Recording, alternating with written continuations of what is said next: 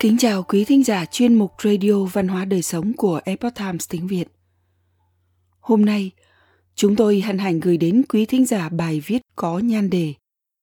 Tâm lý ngày Tết. Đây là một trong những tiểu luận viết bằng tiếng Pháp của nhà văn hóa Phạm Quỳnh cách đây 87 năm. Có nhan đề gốc là Physiology du Tết, đăng trên phần pháp văn của tạp chí Nam Phong số 149, xuất bản năm 1924 sau này có in trong tiểu luận 1922-1932 và đã được nhà văn Nguyên Ngọc dịch năm 1930. Vào những dịp để cả một dân tộc được sống cùng nhau trong một tình cảm, một ý tưởng chung, cùng một xúc động tập thể, bao giờ cũng hiếm. Thường đấy phải là những sự kiện quan trọng, có liên quan trực tiếp đến đời sống của cả cộng đồng – mới có thể tạo nên sự đồng nhất như vậy về ý nghĩa và dung cảm của mọi người. Người nước nam cho cái may mắn được gặp một dịp như vậy thường kỳ, vào những ngày nhất định, mỗi lần năm mới âm lịch đến, trong dịp ấy, tất cả trẻ con nam việt, từ đứa giàu nhất đến đứa lạc hậu nhất, cùng đồng cảm trong niềm trang trọng mơ hồ, vô danh tính, ồn ào, to lớn, độc nhất gọi là ngày Tết. Tết, cái từ ma thuật dường như chứa đựng niềm vui mênh mông của cả một dân tộc vô tư và vui vẻ. Mỗi lần một năm mới bắt đầu, lại quên bẵng đi tất cả mọi tai ương và khó khăn mà họ đã phải chịu đựng suốt năm qua và sẵn sàng khởi đầu lại cuộc sống trong hy vọng và niềm vui. Vậy đâu là ý nghĩa của cái thực thể bí ẩn, kỳ lạ mà người ta tôn sùng ngang như một vị thần, và có một sức mạnh to lớn đến mức có thể gây cảm hứng trong mấy ngày cho cả một dân tộc cùng sống chung những tình cảm, có thể nói tạo nên một tâm hồn cộng đồng. Nhất là đem lại cho họ niềm tin mỗi lần lại bừng sống lại, mà ta đôi khi rất cần trong một cuộc tồn sinh, thường rất khó khăn và bấp bênh. Ngày tết còn hơn là một ngày đầu năm rất nhiều và chăng nó kéo dài hơn một ngày? Và nếu ta tính cả những chuẩn bị trước đó, cùng những cuộc vui và giải trí tiếp sau, thì đó có thể nói nó kéo dài ít nhất là ba tuần. Dù sao, tâm trạng nó gây ra không dễ bị xóa đi trong một ngày. Và nghiên cứu nó quả là điều rất thú vị để hiểu được tất cả tầm quan trọng của sự trọng thể, có thể coi là có tính chất quốc gia này nếu điều đó không đồng thời cũng có ở Trung Hoa. Nước Trung Hoa thật sự là Trung Hoa, nếu không phải là nước Trung Hoa Âu hóa một cách mơ hồ, đang mỗi ngày kiên trì tự phủ nhận chính mình kia. Bởi nước Trung Hoa mới, sau một cuộc tranh luận hăng say về những bất tiện và lợi ích của âm lịch và dương lịch đối chọi người trẻ và người già vừa mới ban hành sắc lệnh áp dụng Tây lịch và bãi bỏ lịch tàu xưa – tức là bỏ luôn cái Tết, nhưng ta có thể đoán trước được rằng tập tục rồi sẽ mạnh hơn luật pháp. Và kết quả của cuộc cải tổ này là người Trung Hoa từ nay sẽ có đến hai cái Tết. Cái Tết nhà nước nó sẽ không phải Tết thật. Và cái Tết thật không còn là Tết nhà nước nhưng nó sẽ không vì thế mà không vượt hơn hẳn cái Tết kia về mọi mặt uy tín và mọi vẻ rực rỡ vốn gắn liền với truyền thống nhiều nghìn năm nghĩa là cái tết ở nước nam và ở trung hoa còn sống lâu dài. Dù những người đổi mới có hăng hái đến mấy, nếu đến một ngày nào đó họ có thể đi đến chỗ hạn chế nó lại trong những mức độ vừa phải, đều cũng chẳng có gì là xấu. Họ sẽ không bao giờ xóa bỏ nó được hoàn toàn để thay thế bằng ngày đầu năm tây. Trong dịp tết, niềm vui của nhân dân vẫn sẽ tiếp tục được biểu hiện qua những tràng pháo đinh tai nhức óc và bất tận, và nói cho cùng, nếu nhân dân tìm thấy ở đấy cái cớ để bằng lòng, thì tại sao lại tước đi mất của họ nguồn vui và khích lệ? Cuộc sống của họ nào có tươi vui gì cho lắm, để mà bỏ phí đi cái dịp thỏa thích chung và vô danh tính này? Và chăng tết không phải là không có ý nghĩa? Cố thử tìm ra triết lý từ đó chẳng hề là trò chơi trí óc dễ dàng. Một trong những đặc điểm của tư duy nước trung hoa và nước nam là xác lập một mối quan hệ chính xác, một kiểu song hành giữa các hiện tượng của tự nhiên và các sự kiện nhân sinh. Chúng ảnh hưởng lẫn nhau và hệ quả của mối tương quan đó là cái điều vô cùng mong manh, là hạnh phúc của con người.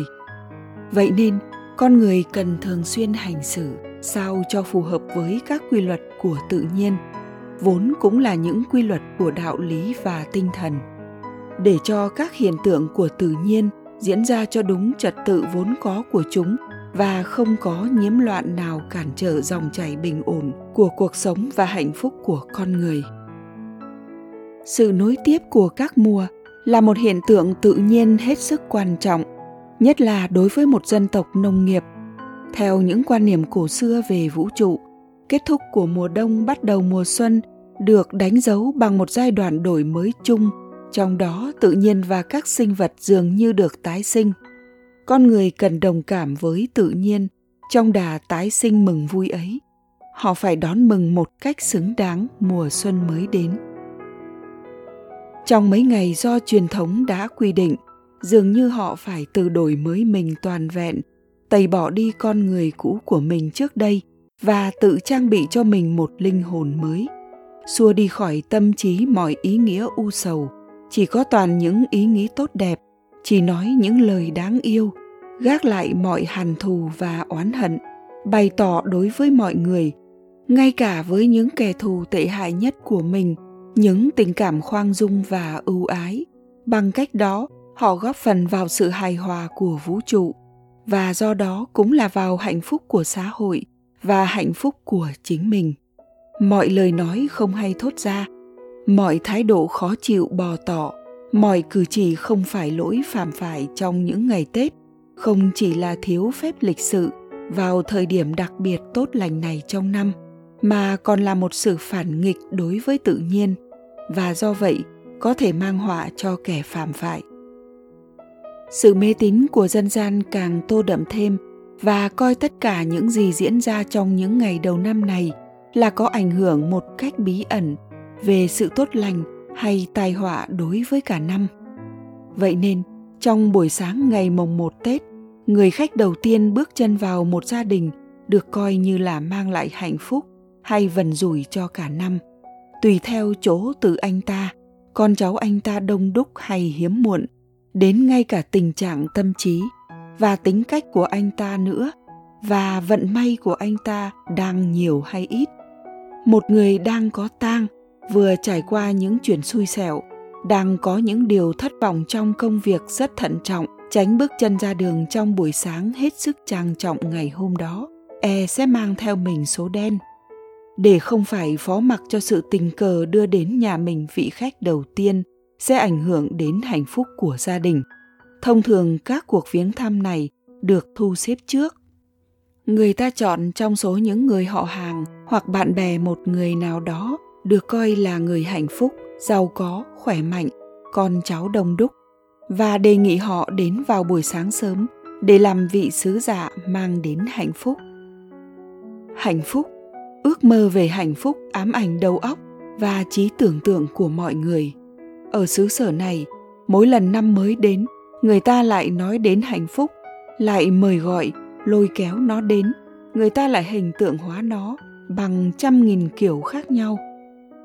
người ta ngợi ca nó trên các lời ghi và câu đối viết trên giấy điều trang trí bức tường và các cánh cửa. Và vì màu đỏ là màu sắc đặc biệt của hạnh phúc, sắc pháo đỏ và những cánh hoa đào màu hồng dài dày trên các sân nhà và các bàn thờ.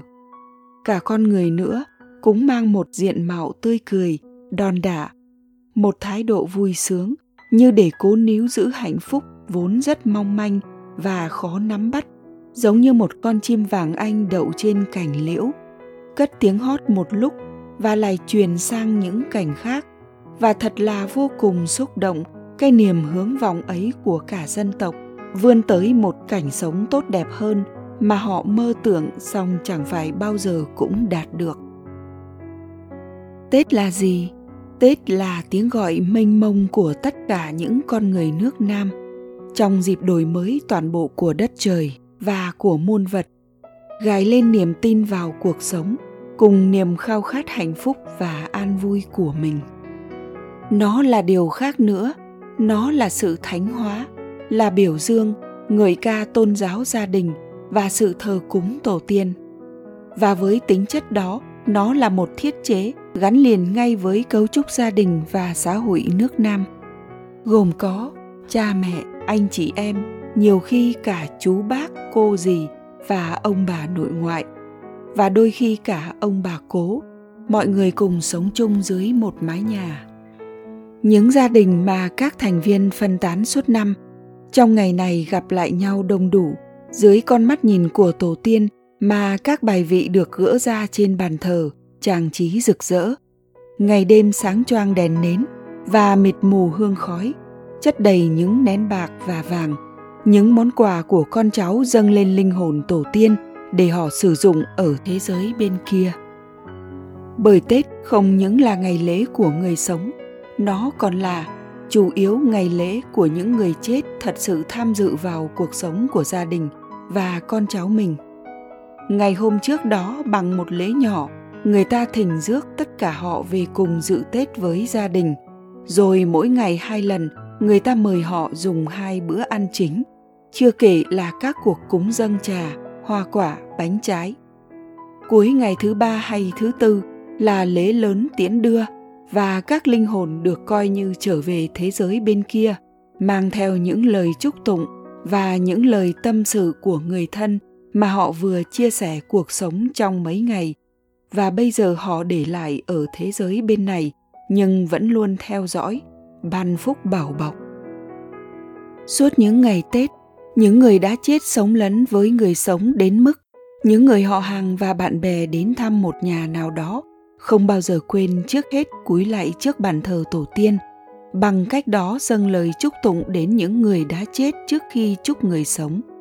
Và nếu có điều hơi khó chịu ngày tết đôi khi để lại cho những người trong chúng ta thì đấy là cảm giác mỏi lưng vì phải lặp đi lặp lại động tác cúi lạy suốt ba ngày đến mệt nhừ. Song tóm lại, cuộc lễ mà tôi vừa cố gắng trình bày ý nghĩa nghi thức và biểu trưng đó đánh dấu trong đời sống của mỗi người một giai đoạn hạnh phúc, được may mắn mỗi năm lại tái một lần, được sống đôi ngày trong niềm hoan hỉ chung, tự mình cảm thấy được niềm vui hồn nhiên, vô tư lự mà đặc biệt dễ lây truyền ấy,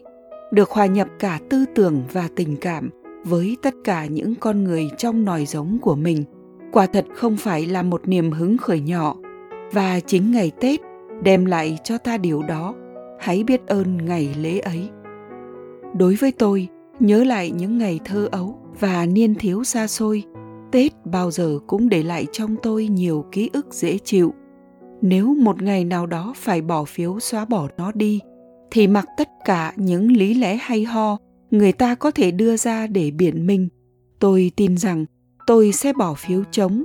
dù có phải mang tiếng là một kẻ bảo thủ ngoan cố hay hỗn xược quý thính giả thân mến, chuyên mục radio văn hóa đời sống của epoch times tiếng việt đến đây là hết. Để đọc các bài viết khác của chúng tôi, quý vị có thể truy cập vào trang web itviet com. Cảm ơn quý vị đã lắng nghe, quan tâm và đăng ký kênh. Xin chào, tạm biệt và hẹn gặp lại quý vị trong chương trình lần sau. Kính chúc mọi điều bình an và tốt lành đến với quý vị cùng người thân.